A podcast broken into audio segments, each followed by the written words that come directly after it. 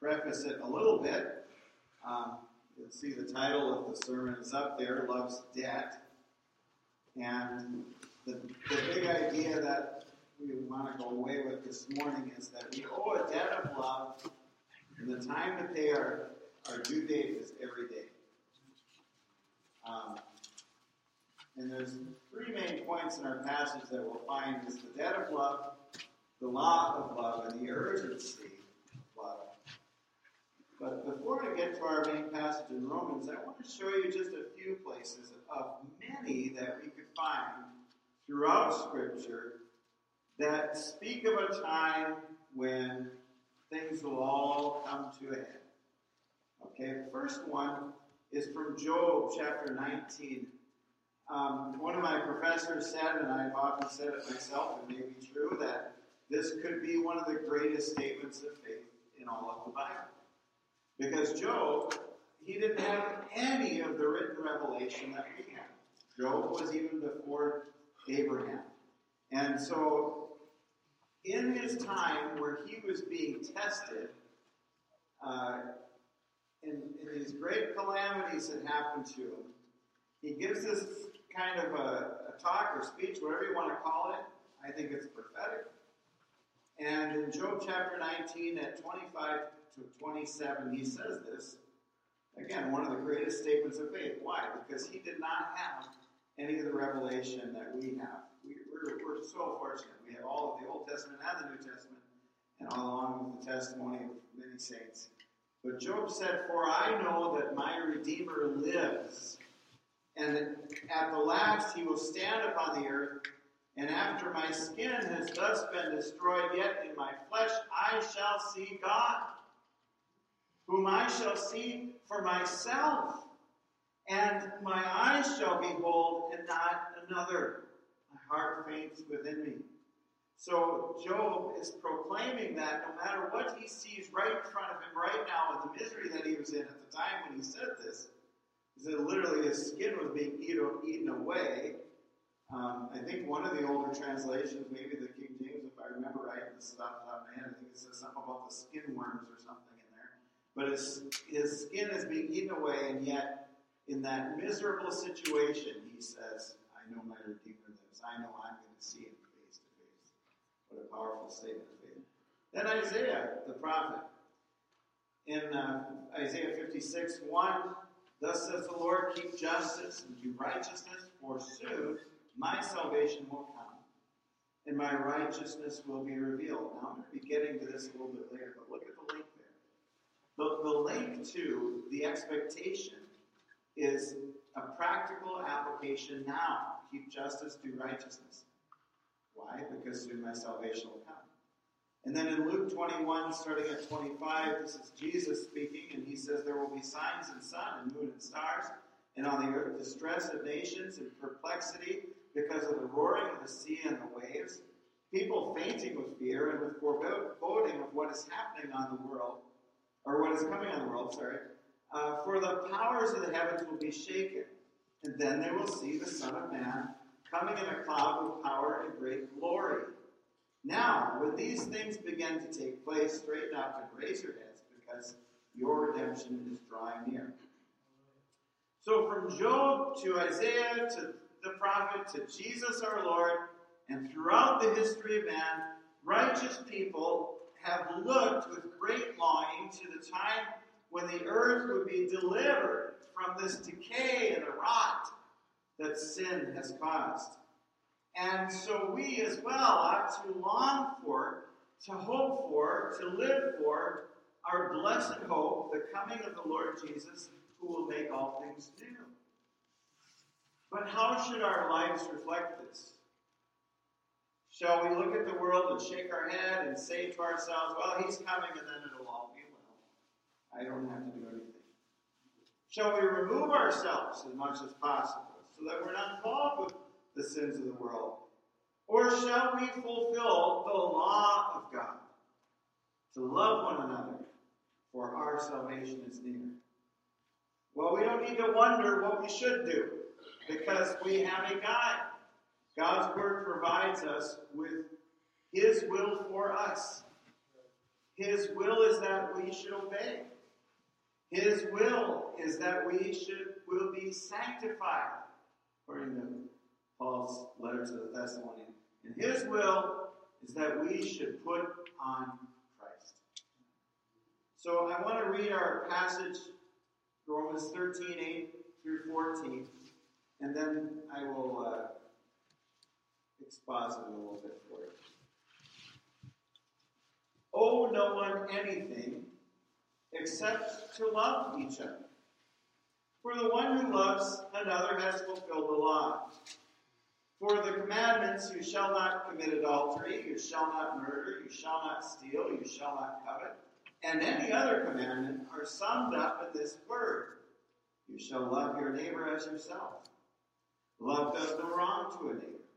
Therefore, love is the fulfilling of the law. Besides this, you know the time that the hour has come for you to wake from sleep. For salvation is nearer to us now than when we first believed. The night is far gone, the day is at hand.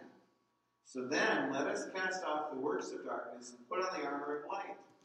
Let us walk properly as in the daytime, not in orgies and drunkenness, not in sexual immorality and sensuality, not in quarreling and jealousy but put on the Lord Jesus Christ and make no provision for the flesh to gratify its desires. So, again, the big idea we owe a debt of love. Our due date is every day. There's a debt of love, the law of love, and the urgency of love. First, we're going to look at the debt of love. Owe no one anything except to love each other, for the one who loves another has fulfilled the law. Now, I want to just take a moment uh, because this verse has been used before to tell people that it is sinful to have any debt. And I don't believe that's what it says. The Bible speaks often of debt. Okay? But usually when the Bible is talking about debt, it's, it's warning about either not paying the debt back or those who uh, oppress people with lending practices. That's something Scripture speaks to.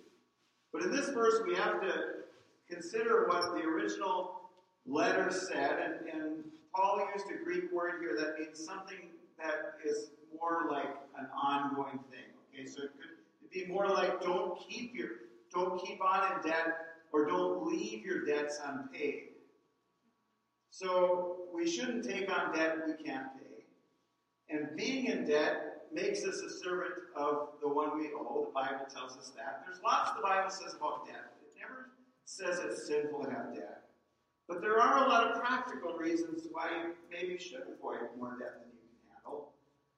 But this scripture is, is not one that should be used as saying that all debt is sinful. In fact, the point of this verse is not about money at all, is it?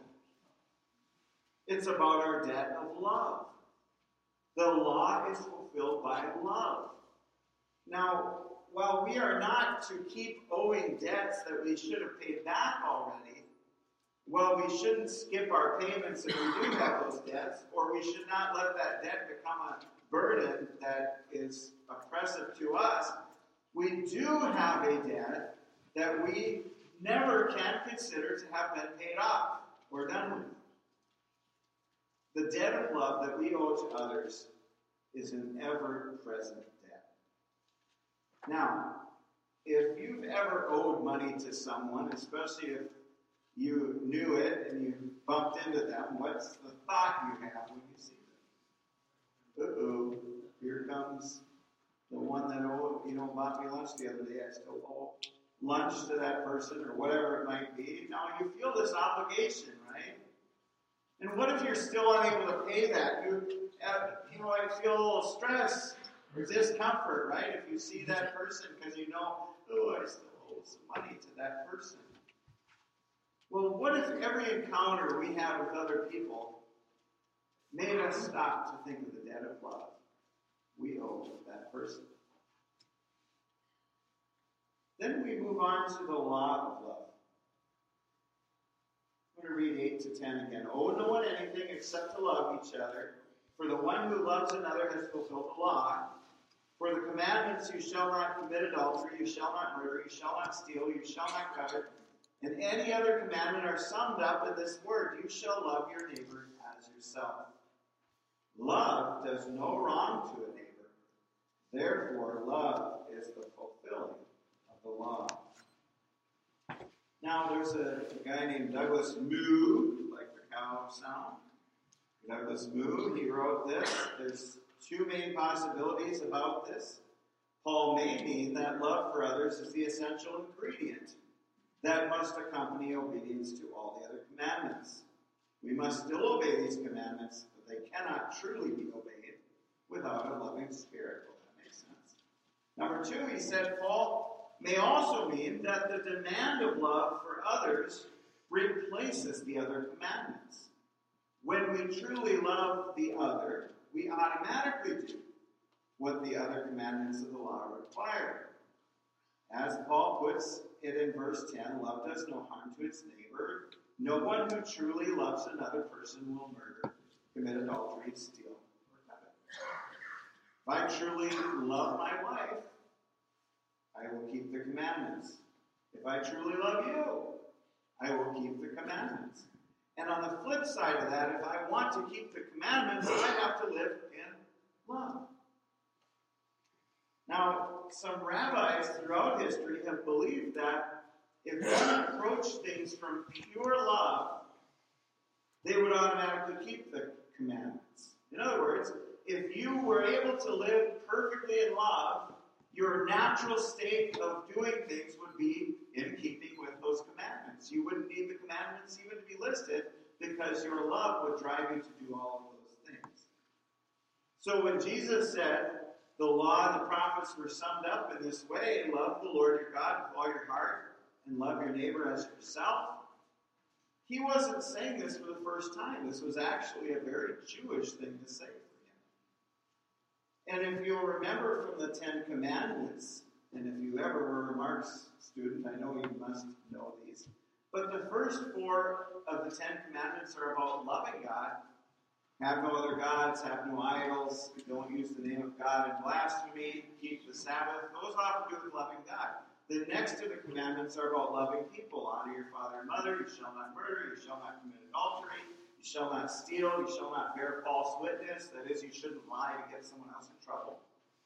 And ten, you shall not covet. Why? Because it leads to all of those other sins you covet your neighbor's wife, it leads to adultery. If you covet your neighbor's property, it leads to theft, which is stealing, which is another commandment. So the commandments can all be broken down to say if we love perfectly, we would automatically keep those commandments.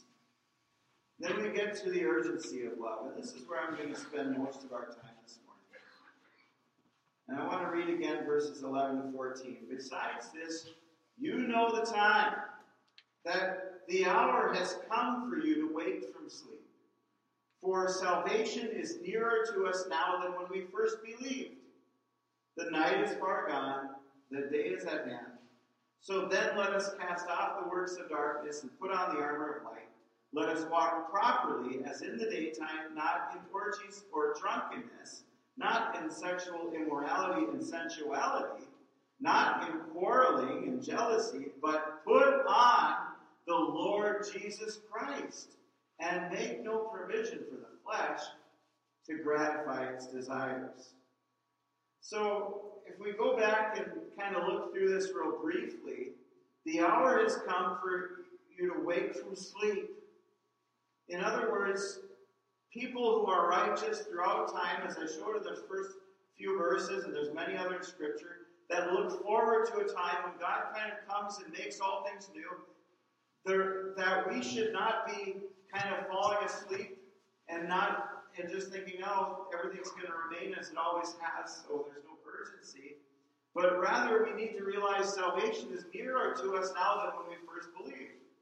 Now, Mark kind of jokes about this a lot. You know, you we're closer now than we've ever been. It's kind of a statement we make, but it's true. And he says, The night is far gone, the day is at hand. Now, this is kind of we're thinking of the early, early morning. You know, the, the daylight's just about done. If you've ever camped out or been outside in the early, early morning, uh, where the night's over and the daylight's coming and you're kind of in that in between. And that's how we're supposed to think of ourselves. That we're that we're very near to the time when the sun's going to come up and, and it's going to shine upon us. And because of that, we want to live our lives with this debt of love. See, Paul is linking this together. About this portion of Scripture here, R.C. Sproul said, if we understood this teaching, it should make a difference in how we live. So let us put aside the deeds of darkness and put on the armor of light. Let us behave decently as in the daytime. Do not live as if Christ hasn't come, as if the resurrection hasn't taken place. We have tasted of the kingdom of God. We have tasted the power of Christ in our lives. So let's stop doing the things that belong to the dark. Not in orgies and drunkenness, not in sexual immorality and debauchery, not in dissension and jealousy. Rather, clothe yourselves with the Lord Jesus Christ and do not think about how to gratify the desires of the sinful nature. Paul frequently teaches a use of contrast. You used to live that way, but now you live this way. Put off the old and put on the new. These are the deeds of darkness. They're not fit for the light of faith. So, too, our lives should manifest the same stark contrast from the manner in which the unregenerate live entirely too much license is practiced by the church today. Free from the law, O blessed condition, sin as I please, and still have remission. Is the antinomian theme, which is a heresy, by the way. Antinomian is a, is a, a brand of heresy. Uh, it's the theme song of the antinomians encouraged by growing numbers of evangelicals. Sad to say. But R.C. Sproul wraps up with this. He says, Paul does not shrink from naming those vices as sin, nor should we. Flee such immorality in favor of being clothed in the righteousness of the Lord Jesus. Wherever the Bible tells us that we're to be having this sense of urgency because the end of time is near, every time the Bible talks about this, it comes with instructions. The instructions are never go sit on a mountainside and do nothing in the meantime but wait. The instructions are never go through the daily news and try to attach some prophetic meaning to every event. The instructions are never for us to be consumed with negativity. The instructions are never for us to live in anger or unforgiveness. The instructions are never to give up on the world because it is going to continue spiraling out of control anyway, so we might as well let it go.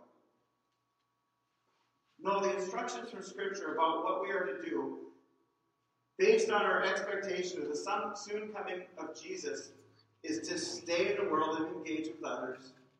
The instructions are to be aware of what is happening around us so that we can walk in wisdom. The instructions are to be hopeful a light in the darkness of this world. The instructions are to live with a debt of love. The instructions are for us to cast off the works of darkness and put on the armor of light. The instructions are to walk properly as in the daytime. Our instructions are to avoid the things of the flesh, not only orgies and drunkenness and sexual immorality, but quarreling and jealousy as well. Our instructions are to put on the Lord Jesus Christ. Well, what does that mean? This is, you know, throughout the scriptures, metaphorical language is used to make sure that everybody, regardless of how much college they had or didn't have or any education at all, anyone could understand this. If you were to put on the Lord Jesus Christ, this is an illustration of in the morning I put on my clothes. This is what I'm presenting to the world today. And I've got to wear something because otherwise I will not fit in with this world. But also, I'm projecting who I am through wearing those clothes. But the scripture says we're to put on the Lord Jesus Christ. And our instructions are to be people of hope. And as I think of this, I think of my father in law who's passed away. and having a great time, I know. Jim Kelly, Janelle's dad,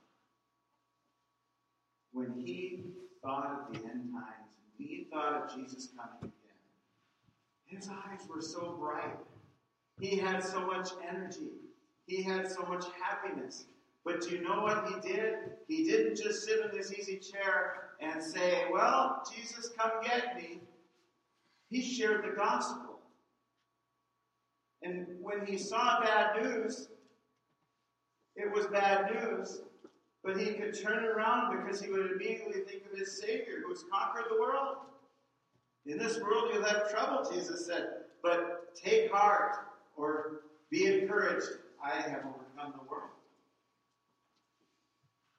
And I think that my father in law, Jim, was a great example of someone whose theology, you know, we all have our little theology niches that we like to kind of stay in.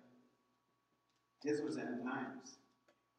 He always was thinking about Jerusalem, and he was always thinking about Israel, and he was always thinking about the Lord Jesus Christ coming back again. But it wasn't to turn things negative in his life, it was to turn things positive and to share Christ, to live Christ. We ought to see what the Bible says about the things in the end. They're written for our benefit, but our reaction to Scripture's story of the end, the life we should live in the expectation of His soon coming, is to live out practically here and now the scripture we've been learning. The scripture in Romans, the scripture in the Gospels, the scripture, yes, even in Revelation. All of it is how we're to live now. Whenever the Bible talks about the end times and the expectation that we should have, it has a practicality that we're to live out here and now. If your only interest in the end times is the hope of being rescued from misery, you're missing a huge piece of the puzzle. That's part of it. But that's only a little part. If your study of the end times does not lead you to live in a way that practically loves your neighbor, your life does not reflect the hope that you have if you are missing out on something God offers to you, you can change that. In the light of the suffering of these times we're in now, his joy can overflow from you into the world. That despite the misery around you, you can have joy. And you can live in that joy, and you can project that joy out towards others. Peter wrote in the midst of a cautionary note about what people could expect if they're if they're going to live this Christian life, here's what he wrote. 1 Peter 1, starting at verse 3. Blessed be the God and Father of our Lord Jesus Christ. According to his great mercy, he has caused us to be born again to a living hope through the resurrection of Jesus Christ from the dead, to an inheritance that is imperishable, undefiled, and unfading, kept in heaven for you who by God's power are being guarded through faith for a salvation to be revealed in this last time. In this you rejoice, though now for a little while, if necessary, you have been grieved by various trials, so that the tested genuineness of your faith, more precious than gold that perishes though it is tested by fire, may be found to result in praise and glory and honor at the revelation of Jesus Christ. Though you have not seen him, you love him. Though you do not now see him, you believe in him and rejoice with joy that is inexpressible and filled with glory, obtaining the outcome of your faith, the salvation of your souls. You see Paul's and Peter's application Jesus' application, when he talked about the end times, always was that there's something to do now. Obedience and love. May it be that we share the joy and love the early church enjoyed You see, the early church got it. If you think of all the things going on in our world today and all the divisions, on every level there's division, right? We have political divisions, we have racial divisions, we have divisions between male and female, and even some other dimensions sexualities today. And we often think this is the worst it's ever been, the worst in history, but Paul was writing to a divided society when he wrote this. And even though he was writing to a divided, divided society, he was saying that in the church, you need to have unity. I want to quote Alexander Maclaren. He said, When these words that I just read were spoken, the then known civilized Western world was cleft by great, deep gulfs of separation, like the crevices in a glacier, or crevasses, if you like. By the side of which our racial animosities and class differences are merely superficial cracks on the surface. He's talking about the Roman world Paul was writing to here. Language, religion, national animosities, differences of sex split up the world into alien fragments.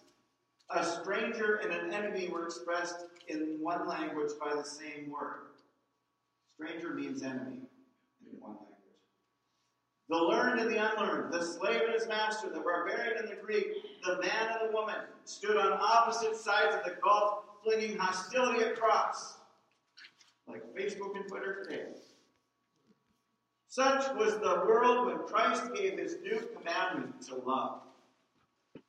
But as years sped by and the flame of Christianity spread around the Mediterranean, the world witnessed something unheard of before this time. And Maclaren continues barbarians, Scythians, bond and free, male and female, Jew and Greek, learned and ignorant, clasped hands, and sat at one table and felt themselves all one in Christ Jesus. They were ready to break all other bonds and to yield to the uniting forces that streamed out from his cross. There never had been anything like it.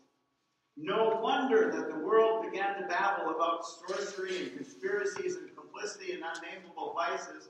It was only that the disciples were obeying the new commandment. And a new thing had come into the world a community held together by love and not by geographical accidents or linguistic affinities or the iron fetters of the conqueror.